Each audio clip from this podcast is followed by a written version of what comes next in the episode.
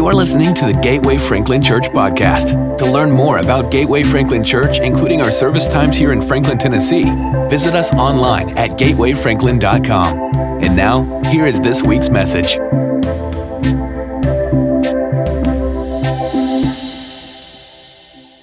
Uh, you know, I like commercials, um, so this morning's introduction uh, is going to be carried by this commercial.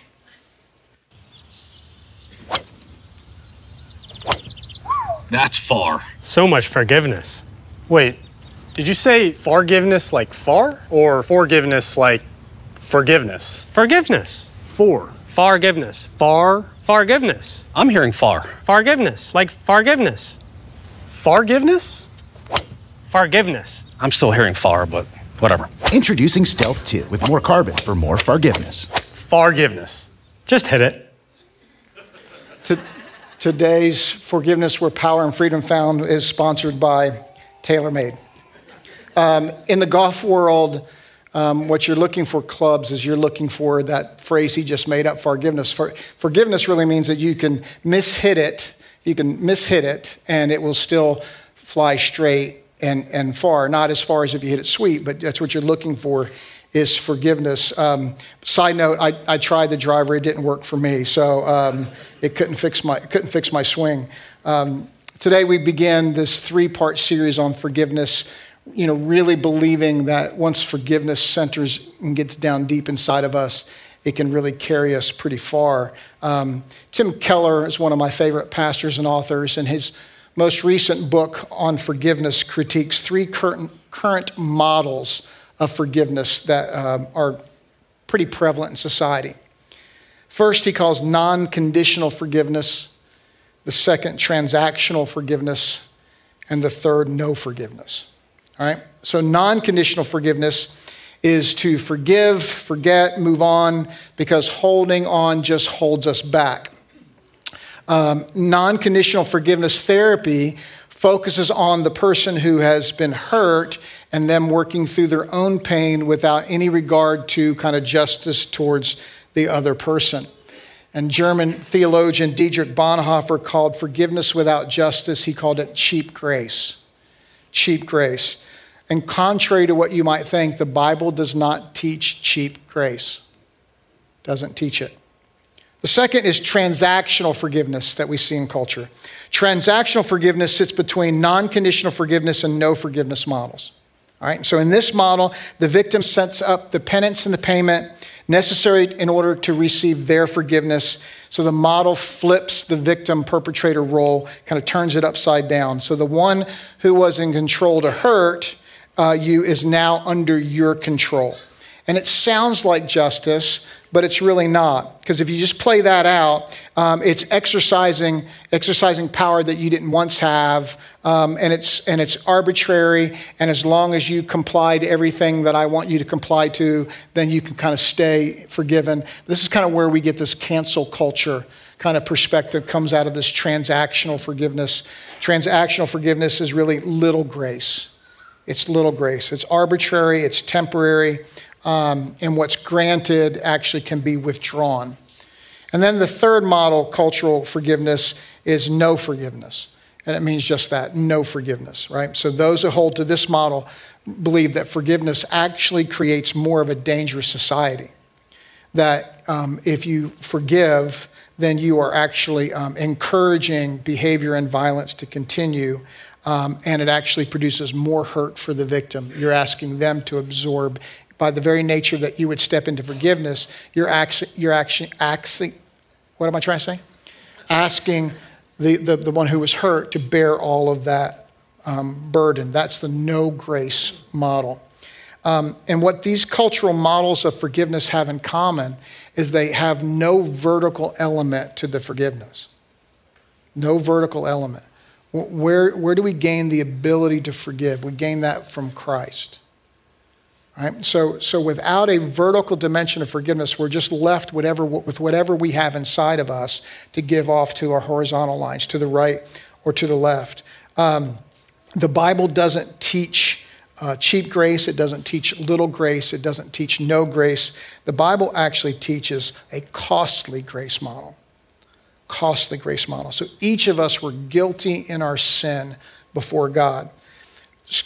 Paul goes as far as to say that we were once enemies to God.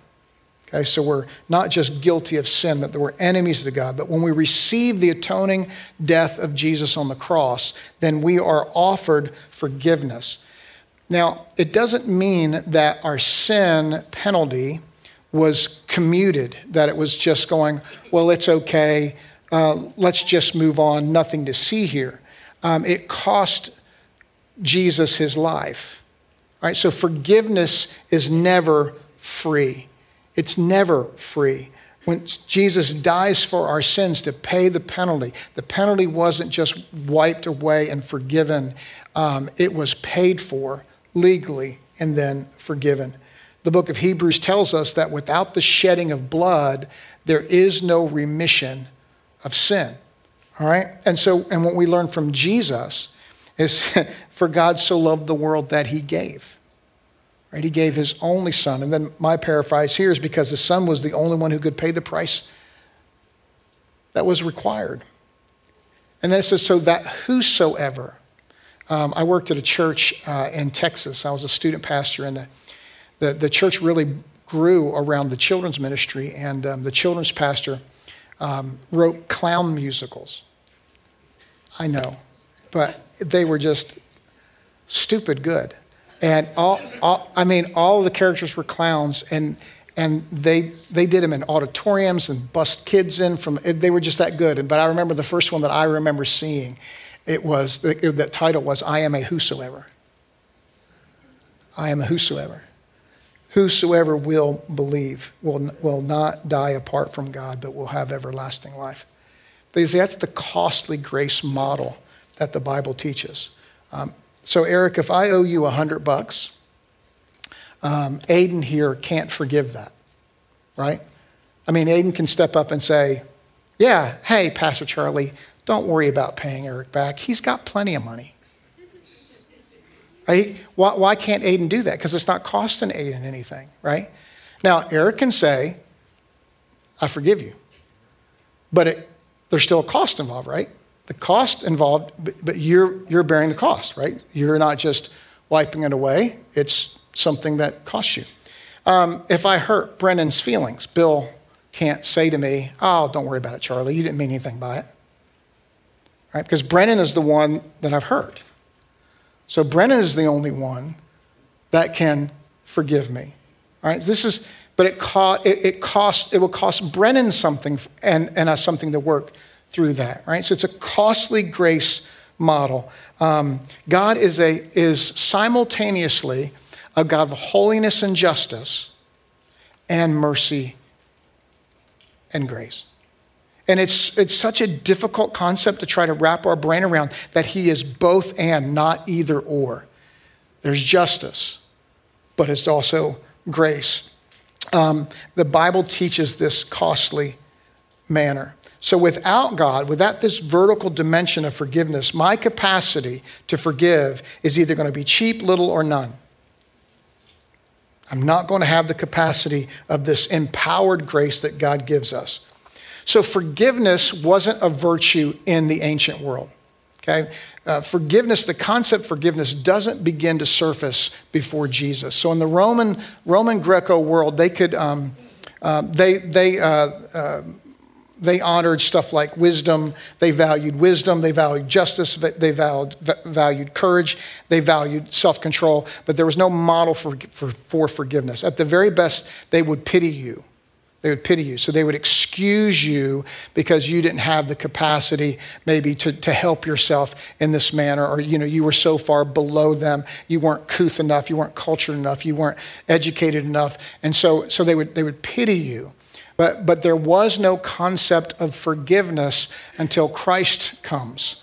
And when Christ comes, he starts ushering in what it means to forgive. And so, uh, in, near the end of the Sermon of the Mount, um, in Matthew 6, Jesus is teaching his disciples how to pray. You may be familiar with that prayer, right? Um, Our Father who art in heaven. But when you get down into near the two thirds the way through, he says this Forgive us our debts as we also forgive our debtors.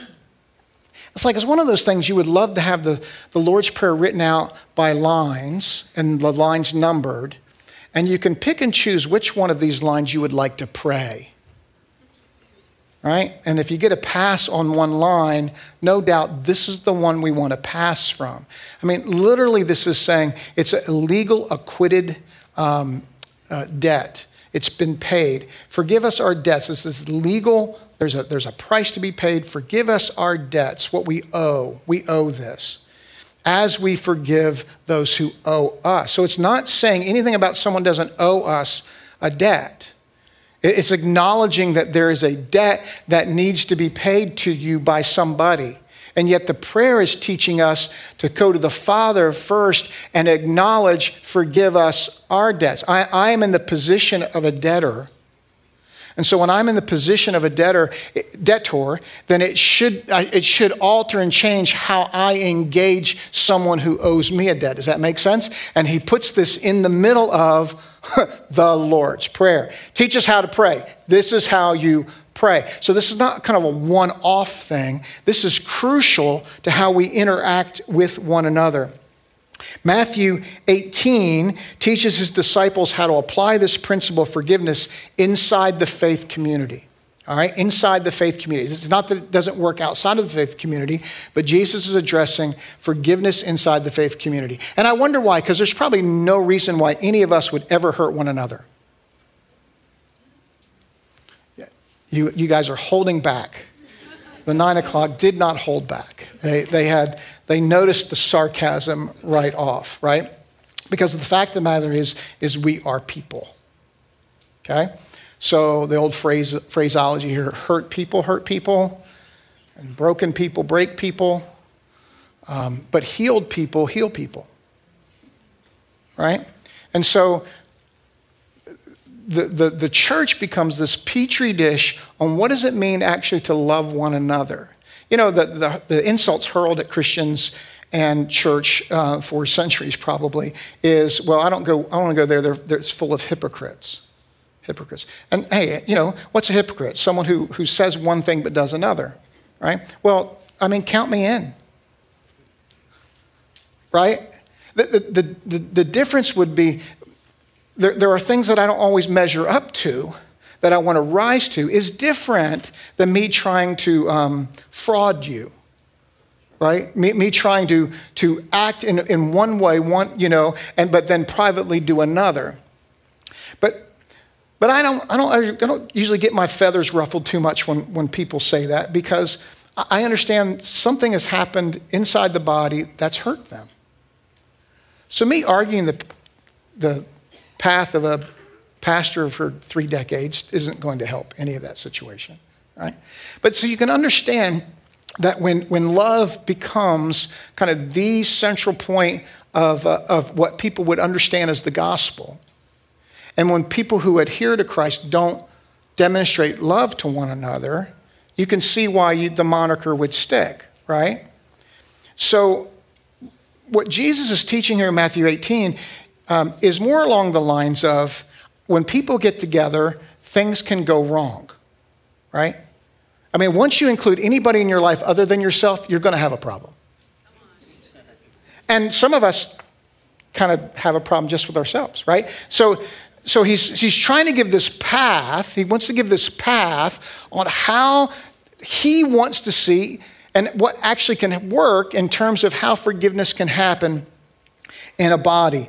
Um, and this path includes interaction, right? So the cheap grace model, uh, you know, I'll just move on. This is not what Matthew 18 teaches. So here's Matthew 18. Um, and here is uh, verses 15 through 17, and I'm going to read it out of um, the Amplified. First, let me say this is going to it's going to prompt uh, what what could seem as a confrontation, but Confrontation has, uh, has the connotation of, I want to prove to you that I'm right and you're wrong. That's a confrontation. Okay? Confrontations don't really bring about forgiveness, but conversations can. So here's how it reads If your brother sins, go and show him his fault in private. If he listens and pays attention to you, you have won back your brother. But if he doesn't listen, Take along with you one or two others, so that every word may be confirmed by the testimony of two or three witnesses. If he pays no attention to them, refusing to listen and obey, tell it to the church. And if he refuses to listen, even to the church, let him be to you as a Gentile, an unbeliever, or a tax collector. All right? So, for all of our guests today, I am not dealing with the particular issues in our church. Okay? Um, but I'm also naive to believe that everybody gets along well all the time. All right? So, here we go. Forgiveness path. It's step one have a private conversation. Like, why? Aren't there other options? Well, I know there are other options because I see and witness and participated in the other options other than having a conversation. Here, here are three that, I, that I've picked up on. Option number one is to let it go and move on. Now, if you've been around me any length of time, I'm going to teach on forgiveness for three weeks and I'm going to bring out my fence. And some of you know that message, and that message will have a reappearance. There, sometimes things are, you should just let them go, right? Thumb, you know, don't pick up the offense. So just, you know, let them go. But but let's go with this right now. Um, I will let it go and not have a conversation approach only works, in fact, if you actually do what? Right? And so here's how you know you haven't let it go it still hurts as much as the day it happened. If that's the case, you have not let it go. The wound reopens every time you see the person. You have not let it go. It has negatively impacted your relationship. You haven't let it go. It hinders your involvement in the church. You haven't let it go. You, if, you, if you can let it go, great. But if you haven't, your hurt and your offense will impact you, it will impact them, and it will impact us. Okay? So that's option number one. Here's option number two ask others to take a side and then move in. Notice that Jesus' were instructions were to have a private conversation. What you do with your pain says a lot about your end goal.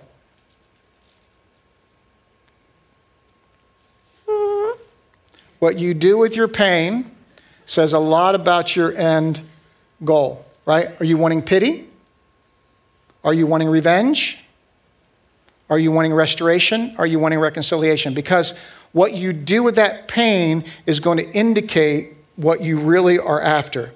Um, Satan will pitch retaliation, winning, um, pity, all as feel good moments, but none of those bring wholeness to you, which is God's goal, or wholeness to the relationship, which is God's goal. Right? And keeping the issue private simplifies the restoration reconcili- reconciliation process. It simplifies it. Right? This is still good marriage advice. If you have a fight with your spouse, don't tell your parents. Right? It's always good marriage advice. Why? Because you might have just had a bad day and you're moving on the next day, and I will tell you, they will not move away as quickly. All right? Hey, and I, I preach it the same way, and my daughter and fiance was in the first service. I, I don't, I don't need, I don't want to hear, I don't want to hear the problem. I don't want to hear the argument because I will quickly pick this up and chase him down, right? So I don't, so, so I don't necessarily want to, and it's, and it's the same in any kind of context. I understand that, that you, you're not always trying to pick sides in this. Sometimes you're just trying to feel good or you, I'm not saying don't have a conversation with some spiritual confidant in this, but you know when you're having a, a conversation with a spiritual confidant to find out where you sit with this and when you're trying to get people on your side. Right? It's interesting to me, and this is not about marriage, but since I'm here, um, it's interesting to me over the years that the first spouse that gets to me in regard to marriage counseling, the other person already feels like they're behind. And it's so disappointing to me because I don't, I tell them, whoever gets there, for, I'm not on your side. I'm on y'all's side. That's a southern expression for you, for you northerners. I'm on y'all side. So I'm not on your side, and I'm not on your side. I'm on your side, right? And so what you do with this conversation matters. Don't, don't, you know, get a bunch of people together. Here's the third option that we see is write them off and move on. You just write them off. The question I ask, how many people do you have to write off before you take an honest look to see what you're contributing to these issues? Hard question to answer. right? But writing off one person, okay. Writing off another person, uh, I'm writing off a third. When, when, when are some honest conversations happening to figure out your part of this process? Relationships are too valuable, they're not dispensable, especially in the body. Right? Especially in the body, these relationships aren't dispensable. So, what are you doing? How are you stewarding those relationships? Um, you can definitely write someone off, but it doesn't bring any healing uh, and what you're really searching for. So, okay, so why is a private conversation step one to forgiveness? First is a conversation is a knock on a closed door. Doors closed, they've closed it, you've closed it, whatever. Asking to have a conversation is the first knock on a closed door. Here's how I define restoration reconciliation. This is God's plan. Restoration is that I'm whole and they're whole. That's God's goal in restoration. Okay? Not that you win and they lose, or you lose and they win, right? He's looking for wholeness for you and wholeness for them. Reconciliation is the wholeness of the relationship. Okay? Hey, now I get it, and I know that when I talk on, on, forgiveness, there's a lot of different scenarios that you could be playing in your mind. Don't let the enemy play too many tricks on you as you're trying to hear it. Try to kind of stay honed in what I'm saying here. Reconciliation isn't always possible, but I'm telling you, this God, God's goal is restoration. Your healing and their healing, and then reconciliation when when that makes when that makes sense all right so conversation is a knock on a closed door Two, conversation puts you in the same room with the same goal. Satan wants to stir up conflict in your life to destroy you, to destroy your family, destroy the body of Christ. Conflict comes, uh, disagreements come. It, it, it's just a part that we're all we all have our own issues and our own brokenness and our own defensiveness and we got all, insecurity. We all have it in different measures or whatever, right? Now, so the question isn't why couldn't God keep that from happening? The question is what do we do with it once it happens? Now, what do we do with it once it happens? God has a goal and the enemy has a goal. And so, which one are we, which one are we going to pivot to? God's goal, restoration and reconciliation for us and for them. That's what He wants. That's what wins. That's the wholeness. That's the healing. Okay? Um, the other one, He wants us to brood, isolate, break up, this is, this is what his goal is. How, how, can we, how, can I, how can I do enough destruction in this one instance, right? And so, two different goals. But a conversation puts you in a room, fortunately, hopefully, with the same, with a person with the same goal. And the third is the conversation cleans the air and it clears the air. Conversation cleans the air and clears the air. Here's what I mean by cleans the air. Um, sometimes we get upset with someone and we didn't have the conflict, but someone else heard them do this or do this or said this or whatever. The time it gets to us, right?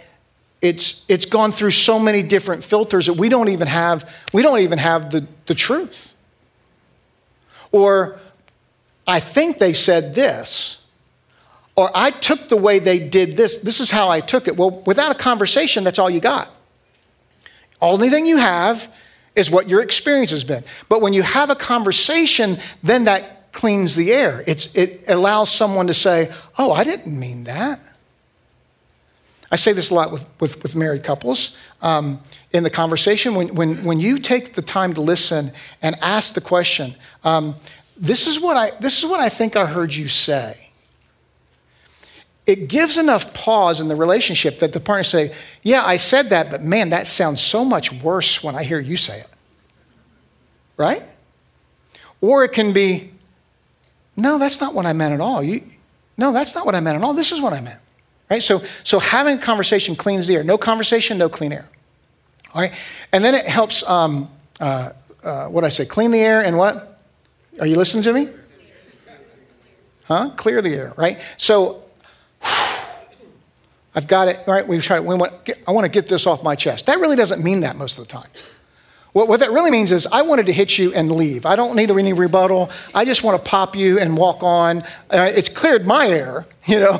It hadn't done anything for your air, but it's cleared my air. Well, conversation kind of allows you to kind of get past all what the enemy does with conflict. Does anybody stomach get upset when you're in conflict? All right, and you run and you run all these scenarios, and you, like they hate you Like they hate you and they're ready to bury you in the back, you know, dump you in the East River, right? Um, because those are the scenarios you've run in your head. But the conversation clears, clears here and, and makes the, everything lighter. All right, so those are the, uh, let me say this: the type of converse, that type of conversation will strengthen the relationship, not weaken, weaken it.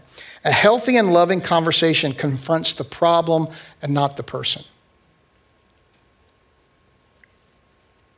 Right? Because we're, we're, not out, we're not out after ganging up. We're after, right? Okay. So there, hopefully the conflict ends after the conversation, but obviously it doesn't all the time because Jesus gives the next step.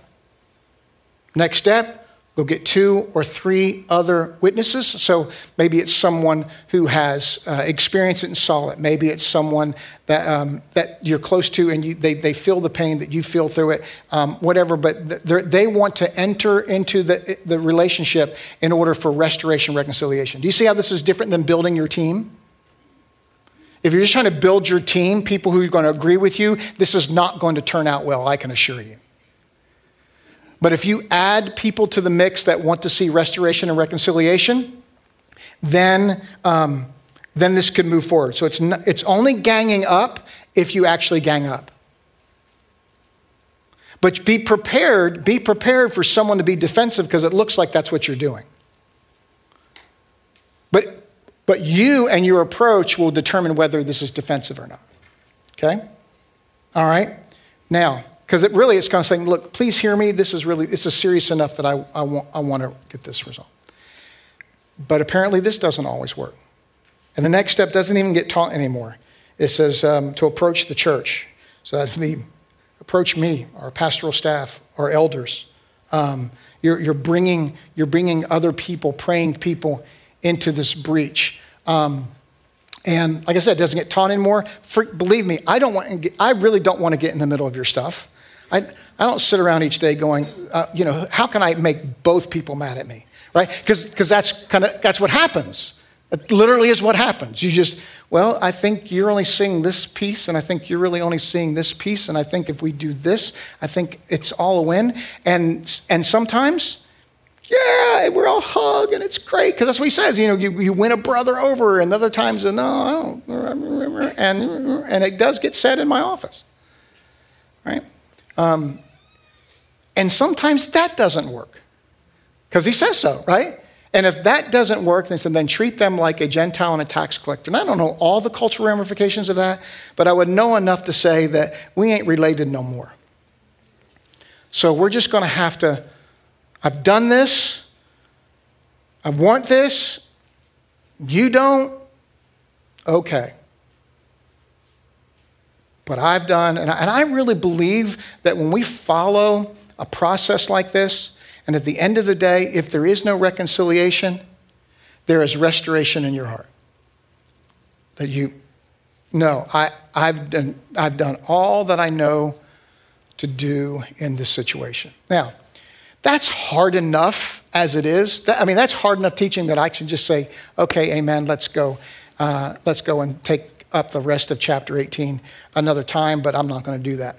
So Jesus then teaches a parable, right? He teaches a parable. So in Matthew 18, 21 through 35, um, after he, you know, he walks us through this process, Peter came to him and said, Lord, how many times will my brother, will my brother sin against me and I forgive him and let it go? So Paul, I mean, Peter's looking for a qualifier. All right, Lord, that's really tough. That's a really tough lesson you just given us. So where, where is my out? And I think Peter's thinking like he's really kind of over the top being generous here and throws out the number seven, right? Like surely he'll accept seven. And Jesus says, mm, no, not seven. How, how about 70 times seven? Now, is he really thinking 490? Because if he is, some of you are going to get out your pitch clock already and see how far, how far somebody's already down that list, right? Uh, these, these numbers are much more symbolic of Jesus saying, Keep doing it. Keep doing it, Peter. And then he tells this parable, right? And not a cute little story, it's kind of a punch in the face story. So just hold on.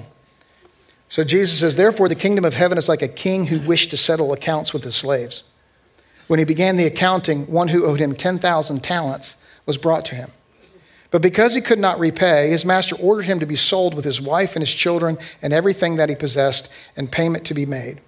So the slave fell on his knees and he begged him, saying, Have patience with me, and I will repay you everything. And his master's heart was moved with compassion, and he released him and forgave him, canceling the debt. But that same slave went out and found one of his fellow slaves who owed him a hundred denarii. And he seized him and began choking him, saying, Pay what you owe. So his fellow slave fell on his knees, begged him earnestly, Have patience with me, and I will pay you. But he was unwilling, and he went ahead and had him thrown into prison until he paid back the debt.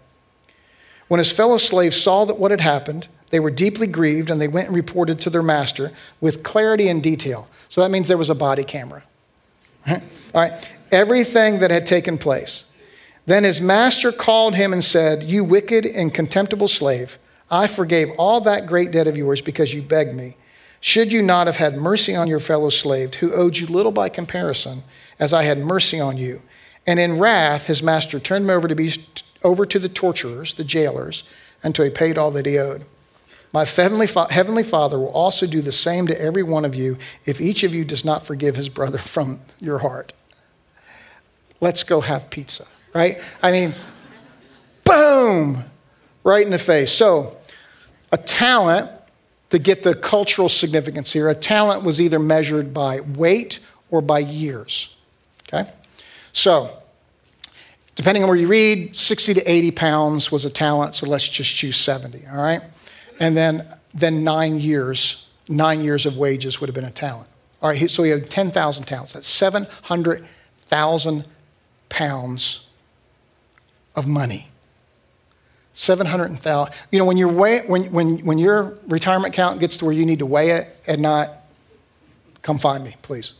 Um, so Pounds of what? So I just took gold. Uh, last week, gold started trading above 2,000 an ounce. So 700,000 pounds times 16 ounces times $2,000 is $24 billion, $400 million. That's a significant sum that he owed. All right, well, how about in years? Okay, nine years of talent, 90,000 years of salary. That's what he owed. So obviously, Jesus is reaching for big numbers here because he's trying to make a point, right? All right. Guy's released, he goes and he tracks down this guy owing him 100 denarii. All right, so that's one third, that would be one third of an annual salary. All right, so let, I want you to do some math in your own head. What'd you make last year, since it's tax time? What'd you make? What's a third of that? Could you just let someone walk away with a third of that? So you see, it's just not, it's, it's not just a cute little, the, the, the, the debt owed this person was a real debt. It was a real debt. A third of his annual salary. It's a real debt. It would cripple him. All right. But when Jesus says, listen, at this comparison level, you don't have a really, really good understanding of how much you owe me. You don't, you're really not I mean, when someone, when someone offends you, when someone hurts you, and, and you with, I'm not talking about where restoration can't be reached and reconciliation can't be reached. I'm talking about when, when you just write them off and just, no, we're done. Said, you, you're, you're not having an accurate understanding of what I did for you. Costly grace. Grace will always cost you something. Always. And yet, it is the best representation of the grace that we receive from God. And when he, when he puts it in the Lord's Prayer, saying, This is how. This is how we are to live. No bones that it's not an easy process. No bones, it's a messy process. Um, yes, it's all of these things, and yet it is his process. So, isn't it kind of shocking when he would say, My heavenly Father will also do the same to every one of you. Each of you does not forgive his brother from your heart. That is a swallow hard moment. Um, if you don't want to swallow hard, I would suggest not reading the Bible. It, it causes you to swallow hard. So come on up, team. So, what are we going to do with this kind of passage? What do you do with a passage like this? The first, I, recommendation I have is to get better acquainted with our own debt. Because when we get better acquainted with our own debt, it softens our heart. When we get better, when we get more acquainted with our debt, it softens our heart. The second would be not to fixate on what forgiveness cost you. Focus on the value gained. Focus on the value gain. What's going to be the gain of that relationship being restored? What's going to be gained when the body of Christ operates in unity? What is gained by that? And then the third is to have the conversation. To have the conversation. I, I wish, I wish Jesus would give us more wiggle room with this.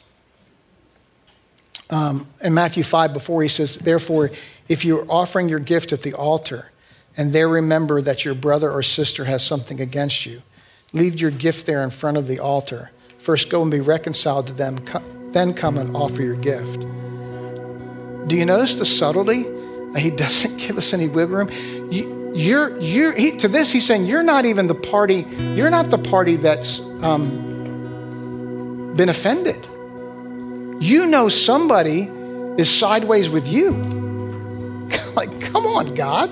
That's their issue. I don't have an issue with them. That's their issue. Said, Hey, if you know someone, said, hey, I'm all about the offering. I'm all about you coming to the altar and but I think you need to be reconciled. Go reconcile and then I mean this it's just advanced discipleship, folks. I mean it really this is what it is. This is advanced discipleship. Beginning discipleship is I've been forgiven.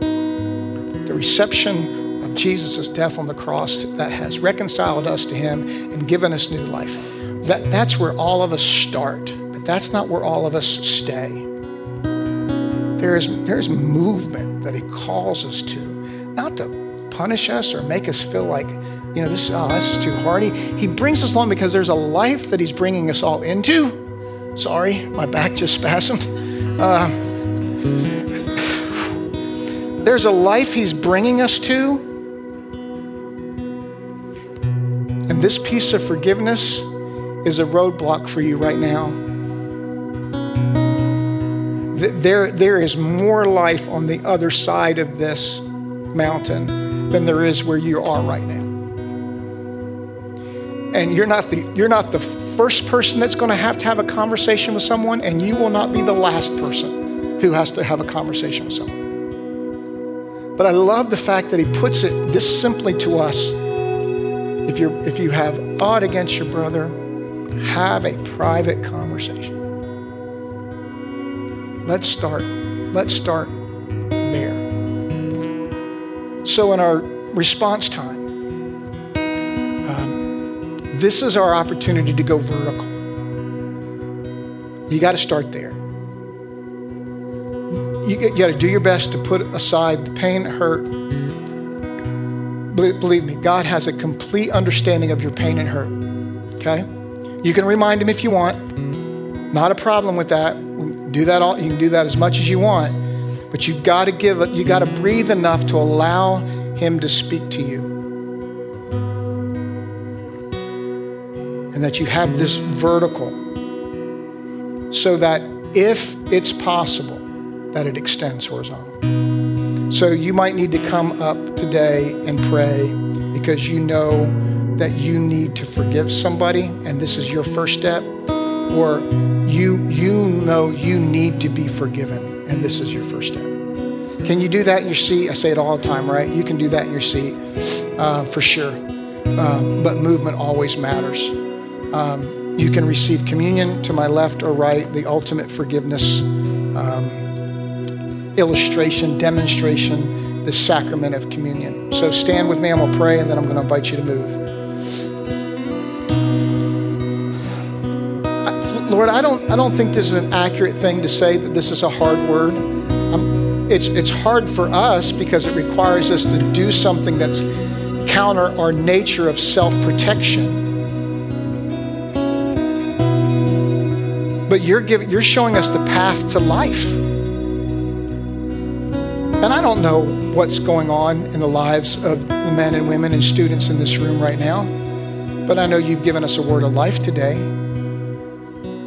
And so, what are we going to do with it? So, I pray, Lord, you would prompt your children to do something with it if they, if they need to today. And if not, it's locked away for another time.